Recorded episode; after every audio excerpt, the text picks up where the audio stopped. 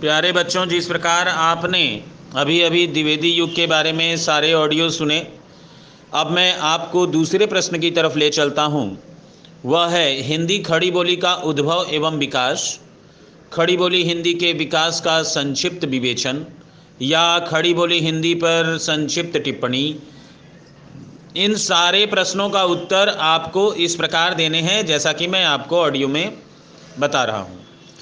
आपसे जब हिंदी साहित्य में पूछा जाएगा कि खड़ी बोली हिंदी के विकास पर संक्षिप्त विवेचन कीजिए या संक्षिप्त टिप्पणी लिखिए तो आपको क्या लिखना है, उसको इस तरह से आपको पूरे पैराग्राफ में लिख देना है।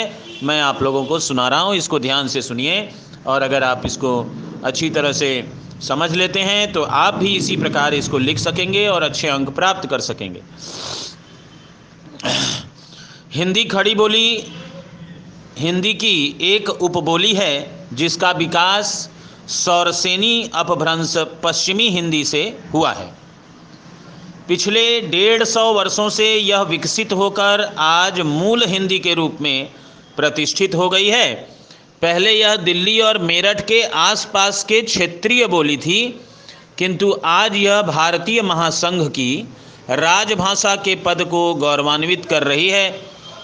खड़ी बोली के प्रारंभिक दर्शन, यानी खड़ी बोली की शुरुआत, प्रारंभिक जो दर्शन मिला, हमें बारहवीं शताब्दी से ही, बारहवीं सती से ही दिखलाई पड़ते हैं। महाकवि चंद ने पृथ्वीराज रासों में खड़ी बोली का प्रयोग किया है। बारहवीं सती में हेमचंद्र ने अपने प्राकृत व्याकरण में भल्ला दुआ जुमारिया बहण मारो कंत खड़ी बोली के शब्दों का प्रयोग किया है। तेरहवीं, चौदहवीं शताब्दी में अमीर खुसरो ने तुर्की पढ़ पढ़ हिंदवी गाई, कहकर हिंदी का प्रयोग किया। खुसरो गयासुद्दीन के लड़के के शिक्षक थे। उसे हिंदवी सिखा, हिंदी, हिंदवी सिखाने के लिए उन्होंने खालिफ वारी नामक एक फारसी हिंदी डिक्शनरी भी लिखी है। भक्ति काल तक आते आते हिंदी खड़ी बोली का विकास और अधिक हुआ। दक्षिण भारत के जो भी संत उत्तर भारत में आए, उन्होंने अपने धर्म के प्रचार के लिए हिंदी खड़ी बोली को ही अपनाया। अकबर के समय में सभी शाही फरमान हिंदी खड़ी बोली में भेजे जाते थे। अकबर से लेकर औरंगज़ेब के समय तक यह प्रक्रिया कायम रही।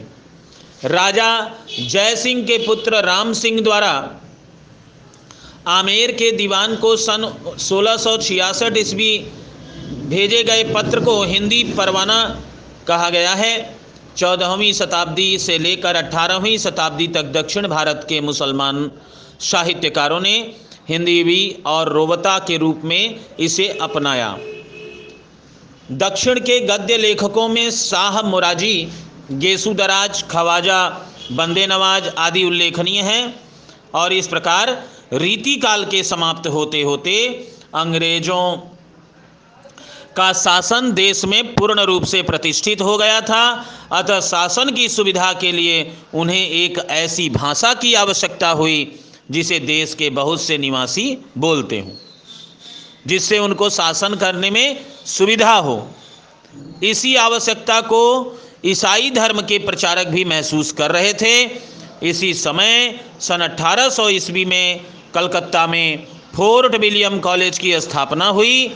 यहाँ के निर्देशक जॉन गिलक्राइस्ट तथा लेखक, लेखकों के प्रयास से हिंदी खड़ी बोली का प्रचार और प्रसार हुआ।